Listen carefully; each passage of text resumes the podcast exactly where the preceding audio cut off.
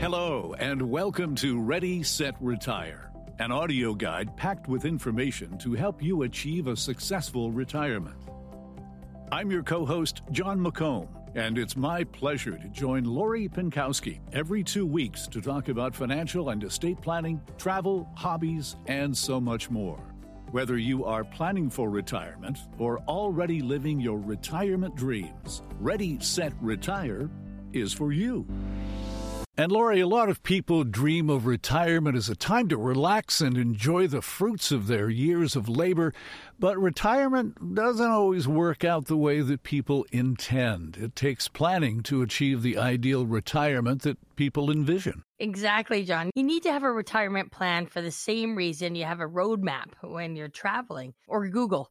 A retirement plan gives you really that idea of how you're going to stay on track so you can reach your retirement goals and it provides a measure of security. I really think that when you have a plan in place, people tend to have a calmer, happier retirement. Today on Ready, Set, Retire, we'll be talking about common investment and retirement planning mistakes. We'll be discussing asset allocation and investing in retirement, tax planning, how to strategically generate an income in retirement, financial planning, and much, much more along the way. Uh, Lori, you've been a portfolio manager and a retirement specialist for over 20 years now. And in your experience, what is one of the most common investment mistakes that retirees make? Yeah, you know, I think that's why it's so important to have a plan so you avoid some of these mistakes that we're going to be talking about today. And one of the most common mistakes for retirees is investing too conservatively at all times. Those that really want to avoid all stock market volatility. Unfortunately, volatility is a little bit a part of life when investing in markets, but it's also the types of equities that you own that you have in your portfolio. There are times to overweight GICs and bonds, and there's times to overweight stocks. And depending on where we are in the market cycle, that's where you want uh, your portfolio manager to really be making those decisions for you. Because again, over time, you need to kind of beat inflation. And often cash and bonds don't always do that. So we're at a period now where we see high inflation. Markets have obviously come down, but that too will change and eventually markets will rebound. So you just want to be prepared for that, even as someone that's about to retire or already retired, and just make sure that somebody's actively managing the portfolio to decide when you should have more of one asset class than the other. Well, I know that depending on what the markets are doing, you move your portfolios in and out of stocks and things do fluctuate. So, how does a retiree determine what amount of stocks they should hold in retirement? Yeah, exactly. So stocks can fluctuate more than other asset classes, as we know, but they've always outperformed in the longer term. And I, I think looking at your time horizon is really important um, because when you move into retirement, some people think that their entire strategy should change. And you kind of got to ask yourself, is that really the way it should be? Because you have another 20, 30, 40 years if you're like Oma ahead of you. And so the question is, is, you know, should you be in GICs for the next 30 or 40 years because the markets are down right now? No, that's not a good long term investment strategy. So I would say a lot of client portfolios, retirees, depending on where we are in markets, would have anywhere between 55% to 75% in equities. And I think that's a good range to be in. There's some people in their 80s that I have that never want to own a bond. They believe in equities, blue chips. And there's others that just can't handle fluctuations. And so then they'll have more in GICs and bonds. So it really is determined by not just your age or retirement, but your investor personality, which I talk so much about as well. You mentioned inflation right off the top there. How big of an impact does inflation have on retirement planning? Well, it has a huge impact for the long term if it would stay elevated. But again, when you get these high inflationary times, they don't last forever. So if you actually take the last 50 plus years, including the 80s, long term inflation has really been at three and a quarter percent, three and a half for the last 20 years before last year. We were always using 2% inflation in a financial plan. So you need to think of a way how to protect your nest egg from inflation. And that can be from investing it properly, for one. I think that's really important. And so that's why having sort of a balanced portfolio, changing the asset allocation here and there makes sense because, again, you may not beat inflation if you're just in GICs for your entire retirement. And you probably will be able to live off that type of return for a long time. Again, right now it's great because we're seeing GICs, especially after the Bank of Canada raised rates, will move in into that five, five and a half percent range. But again, that's not forever, right? And even if you bought a five year GIC, what happens after the five years? Are we back down to 1%? So that's why it's important to remain open to the types of asset classes and assets that you have in your investment portfolio so that you can look at beating inflation. So, do you think that locking in money for, say, five years is that too long? Is it are the markets uh, operating in such a way that five years is too long to tie your money up?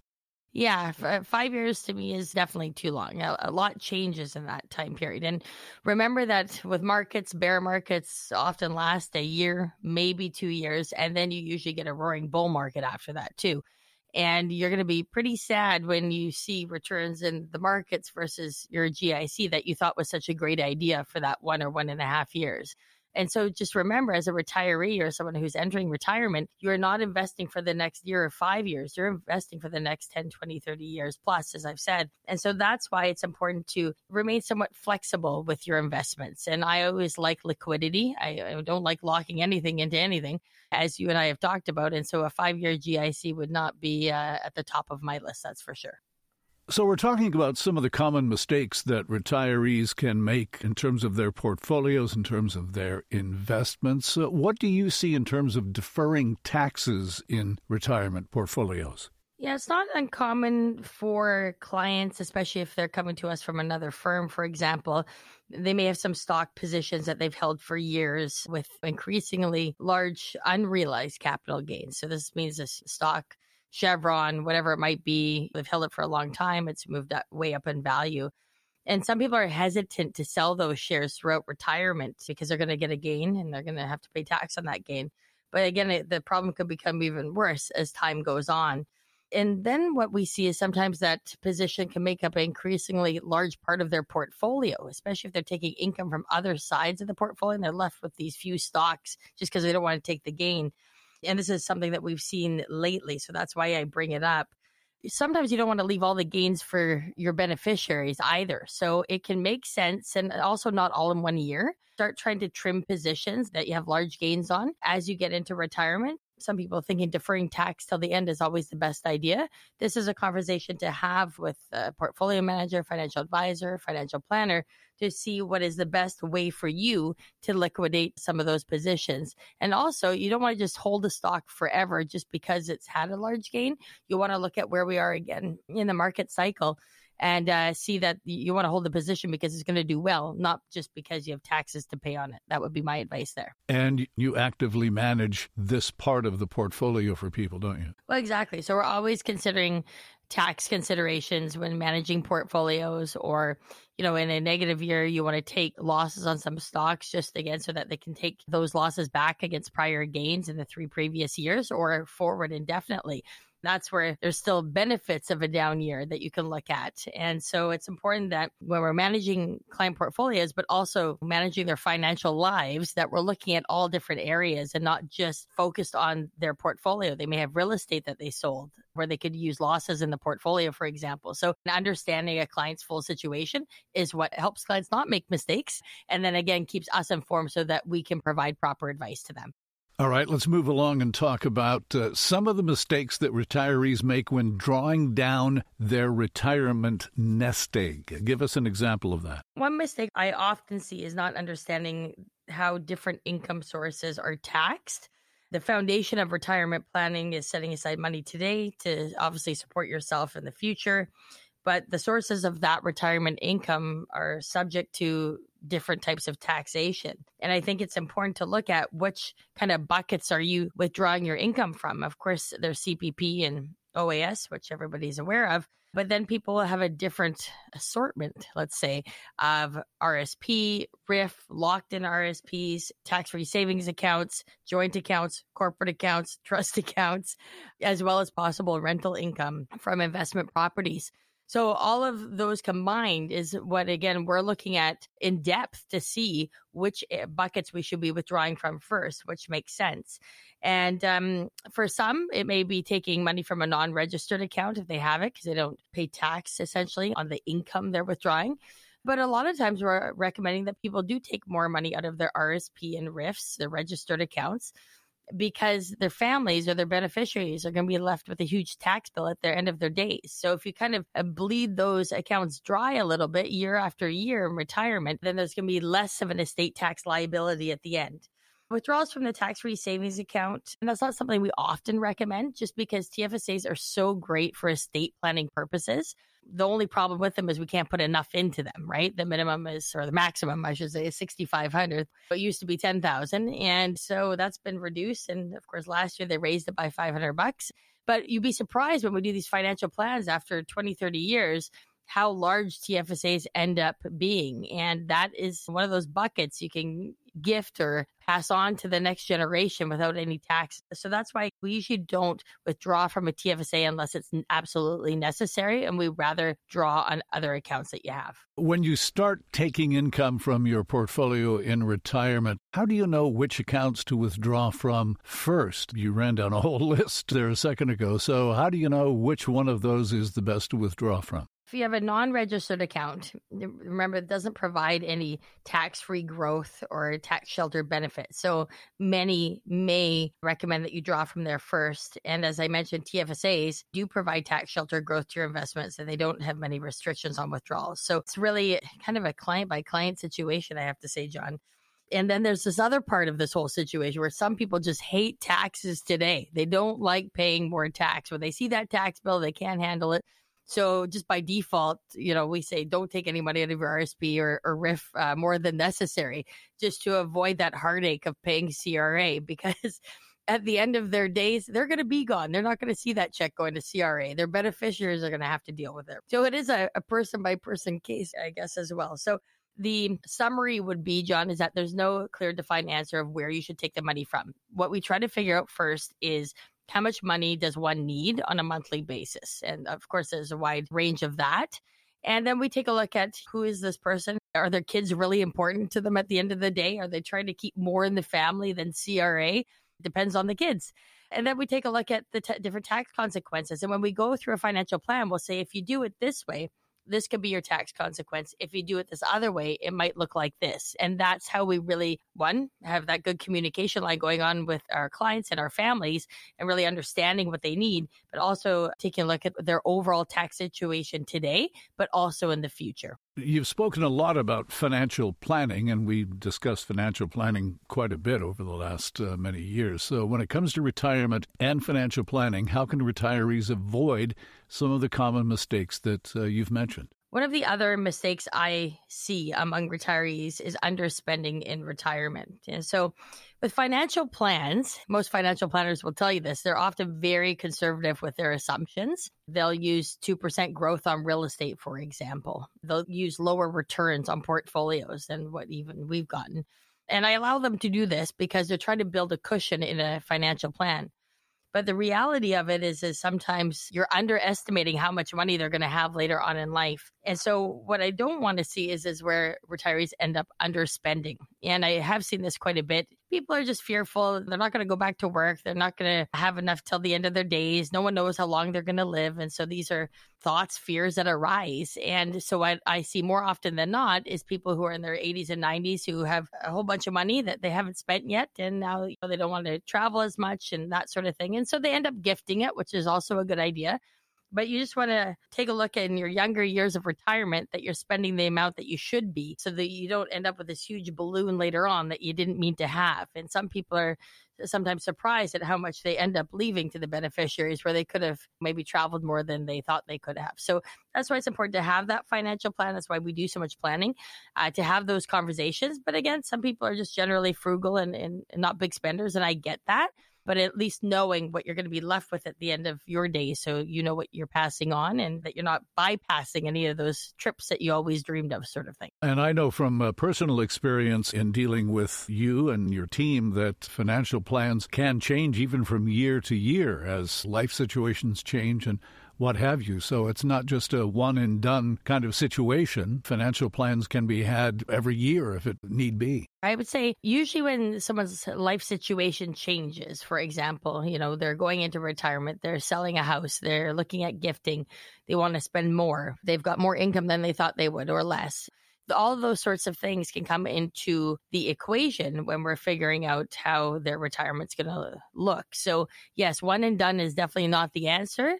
Usually it's nice to have one done before you step into retirement. Uh, that's key. But of course, we do get those calls telling us that they just sold their business and retired a month ago. And so those are always a little surprising. We, we like to have some, some notice, but that's okay. We can work backwards. But yes, updating a financial plan is important as you go through various stages of retirement because even Jon spending changes so much. If you're 65 versus 85, the amount you spend is completely changed and it could change just based on medical issues or one needs help, that sort of thing, assisted living. Or, for example, you don't need any of that. You're just not traveling as much. So you're not spending it nearly what you were early on in retirement. So those are all the different conversations that we have often with clients and really enjoy that side of things as well. Of course, the stock market keeps us busy constantly, as you know, but the financial planning aspect of what we do is also so very important. Do you have many clients who spend too much? Have you ever had to kind of put the brakes on clients because uh, they're just out there having a great time? Yes, yes, we have. and we have those conversations, you know. And so, as you know, I'm not shy and I'm here for a purpose. And it's not just to be everyone's friend, it's to talk to them about, yeah, maybe we should be reining it in. And this is what the outcome could be. And sometimes the answer is okay well i could downsize later on right? And then that's fine and they don't have to rein it in. Where others just trying to figure out where the spending is happening from uh, that's also kind of provided more light on a situation. You know someone actually puts a budget like a monthly budget and takes a look at it. But often we're having a lot of people not spending enough versus spending too much but definitely you've seen those cases for sure I've seen those bumper stickers that uh, on some, especially really big RVs, that say, you know, the heck with the kids, we're spending their inheritance. So it all depends on the family situation, I suppose. It, it, does. And yes, there's a lot of people out there that do believe that now, Jon. It's not what it once was, where people felt that they had to scrimp on retirement so that they could give as much as possible to the kids of course, adult children at that time. But, you know, I think a lot of people are kind of in that mindset more in their 80s and 90s. But the people who are kind of 60 to 80 are more of the mindset that I'm going to spend what I need to spend and whatever's left is left. And, you know, I've got great kids. They're doing their thing and they're going to be fine. And so I think that is an important aspect of going through those different stages of retirement and feeling comfortable spending the nest egg that you've worked so hard to build. It's not always left for the next generation, although they are important. I'm telling my parents, spend every last dime. It's fine. I don't need it. And I want them to have fun, in which they do. So that is great when we see retirees doing what they've always wanted to do and now finally having the time to do it, Jon. Retirement is the next great stage in your life, and it can be just as fulfilling and exciting as your younger years. It's uh, your opportunity to do what you want, when you want, whether that means relaxing at home or traveling the world. By focusing on retirement planning now, you can feel more confident about fulfilling your retirement plans also just having that plan in place so that you avoid some of those common mistakes that we've been talking about in terms of understanding where your income is coming from, deferring tax or not in terms of certain investments. I think also just where we are in the market cycle and how you should allocate your portfolio at this time. And and another one I would say that we didn't really touch on too much was just the amount of real estate people have versus the amount in an investment portfolio. That's also something mistakes sometimes happen when you're overweighted too much in any which area. Where I think Vancouverites and retirees especially have gotten very used to owning a lot of real estate or rental properties and things like that, where sometimes it's even easier to have an investment portfolio. So I think as time goes on and you have a financial plan and you're dealing with a good team, you're able to communicate all of your thoughts and goals and fears. And that's why a financial plan works so well. So again, it, it provides that roadmap to where you're going. It's the navigation system, Jon. That's what it is. It's the nav that everybody needs. A nav system, yeah. yeah. That's how I, I view it. Yeah. So, I was going to say, you mentioned real estate, and we were having a discussion the other day with uh, actually Gord McDonald from CKNW, who has re- retired as well. So we've got lots of time in our hands. So we have coffee uh, every now and then. And we were talking about housing, and uh, you know, I said, look, if you bought a house 30 or 40 years ago and have ridden this price increase to the very top, and now coming down a bit, I mean, you've done very, very, very well. I mean, I don't think there's anything that people can complain about versus what they actually put in financially, what they actually paid for the house versus what it's worth now, you know, 30 years down the road. It's night and day. And so a lot of people have become pretty wealthy, I think, just by investing in real estate, living in the house, and, you know, voila, here we are. So long term historical average of real estate, and I think it's even in Vancouver, is about six percent when you take the highs and lows in, although it's been such a good decade, I think is what people are really remembering compared to some of the other periods. But yeah, real estate's been a great investment. And, you know, if you invested in a portfolio, it would be higher than that even over time. But some people just like the asset they can feel and touch and hug. But but the fact of the matter is it's not always the best asset class to be in. And and historically when we've seen periods like this with high interest rates, real estate is not always where you want to be.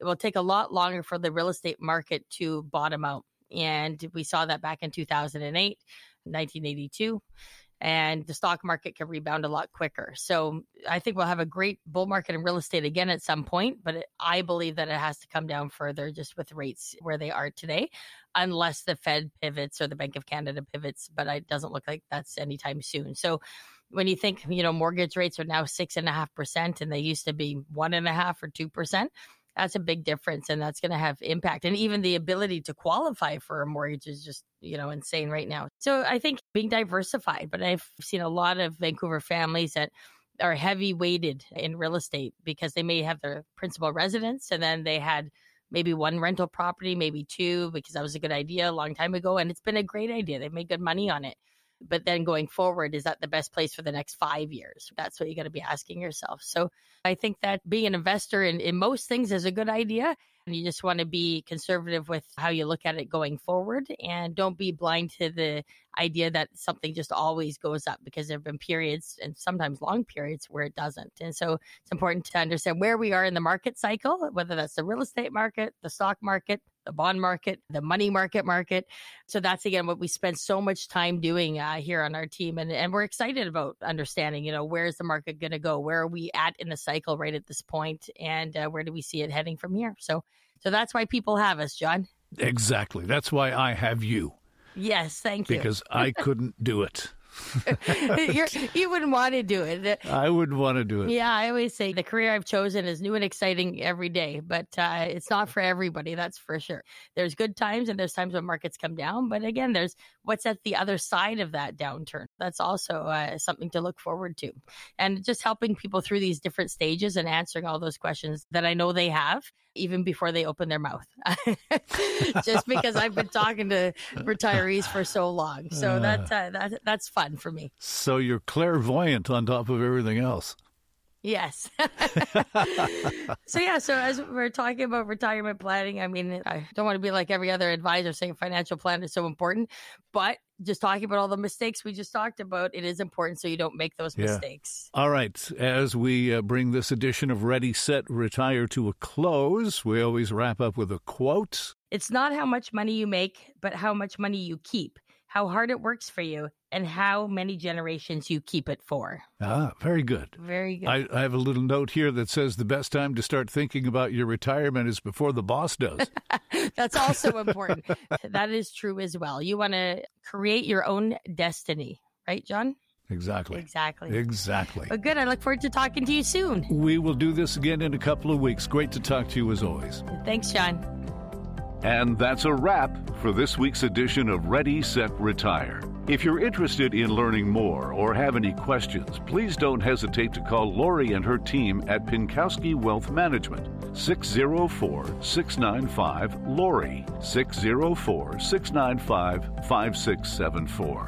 For Lori Pinkowski, I'm Jon McComb. Thanks for listening, and join us again in two weeks for another edition of Ready, Set, Retire.